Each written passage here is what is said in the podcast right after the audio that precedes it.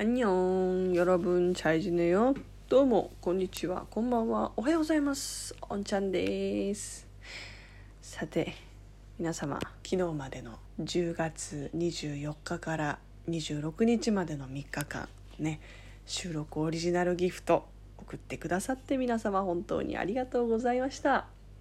なんかお便りでいただいたものにありがとうございますっていう意味でこう何て言うんだろうな。コメントできてないけどお便りを選ばせていただいてたら今日なんかこうお便りを返そうと思った時にあれ？お便り選べないってなっちゃって。あそうか一回お便り返しとして選択したお便りはもう次から選べないのかと思って一つ学びました。はい。ちょっとねまた選べなくてもコメントを読んだ感想をね。またトークできればなと思ってます。はい。そして本日はですねこちらのお便りでございますね。実はお便りのちょっとあの私が見落としていたいただいていたのに見落としていたものがあったので拾ってまいりました。ありがとうございます。えー、待って。お便りが開けない。開けた。はるはるアットマーク今夜もモテライトさんからです。ありがとうございます。もうねはるはるさんのこのお便りね面白いんですよね。本当にもうもはや物語だなと思う。私はラジオ界のピラミッドの頂点にいるというためにわざわざエジプトにピラミッドを作ったラジオ界の巨匠ことおんちゃんこんばんは。はるはるアットマーク今夜もモテライトです。え私が私が作ったの？ピラミッド？ってことなんですかね。とんでもないですわ。今回は巨匠に相談があってお便りをお送りいたします。それはリスナーさんのお便りとの向き合い方です。巨匠の前でこのことを言うのは非常に恐縮ですが実は私もラジオトークで自分の番組を持っておりありがたいことにリスナーさんからお便りをいただくことがあります。もちろん存じてますよ。ね。あのー、私も以前お便りを送らせていただきました。収録回でリスナーさんのお便りを読ませていただくのですがちゃんとリスナーさんのお便りに答えられたのかリスナーさんと向き合うことができたのかと自問自答をしている日々です。巨匠はリスナーさんのお便りに対してどのように向き合うことを心がけていますか？お便りとはつまりのところ、えー、配信者とリスナーとの真剣勝負いざ尋常に勝負。ちょぬんオリボリ肌。ではまた。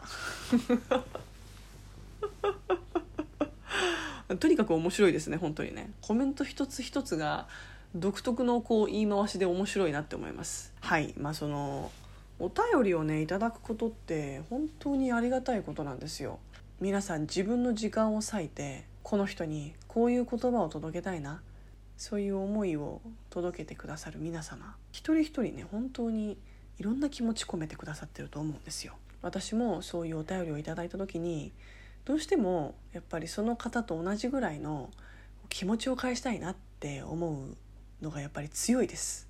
うん、ただそのラジオとラジオトークでちょっとあの分けさせていただいてるというか自分の中でこういうふうにさせていただいてますっていうのがあのラジオ今私がね、えっと、地上波の FM ラジオ東京854久留米らさんで週1で毎週水曜日のね午後2時から生放送やらせてもらってるんですけどすごくコーナーをそれぞれ設けてしまっているのもあってお便りをいただいてそれを合間に読むっていうのが結構難しかったりねしたんですよ。で今はちゃんとこう自分でタイミングを見つけてこうお便りをねあの自分たちのトークに盛り込むみたいなことが以前よりはできるようになったのかなとも思うんですけどそうですね。ただ一つ一つのお便り本当に大事ではあるんですけど一つ一つにあまりにこう気持ち込めすぎると気持ちの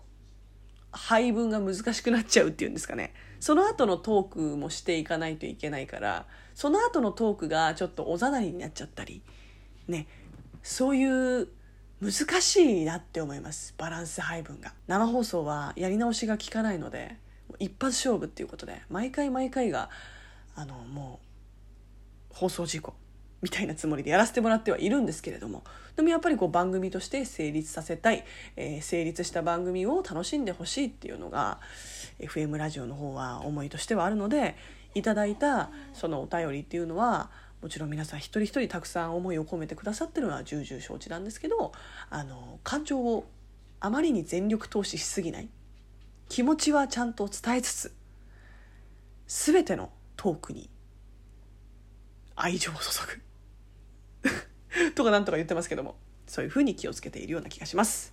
でかつラジオトークはですね一つ一つのお便りにちゃんと向き合えるというかねそのお便りを返すための時間っていう風にこうやってね収録として設けられるのでそこはやっぱり同じぐらいの情熱を持って返せるようにっていうのが一番心がけてることですかね。ほらだってねこうやってはるはるさんがくださるお便りもかなりこの分かります？愛がこもってるじゃないですか。なんかもうこのお便りもビッグラブ感じますよ。でそのビッグラブにどれぐらいのビッグラブで返せるか。ね。なかなかまあ難しいところではあるんですけども。でもラジオトークだからこそちゃんと一つ一つにしっかりね時間をかけられるっていうのはいいかなって思います。はい。そんなこんなでちょっと難しいですね。言葉にするのは難しいけどまあでも言葉で伝えるのがラジオトークなので今後もより言葉を勉強してねより言葉で表現をしっかりできるようにしていきたいなと思ってます。はい。本日は以上でございます。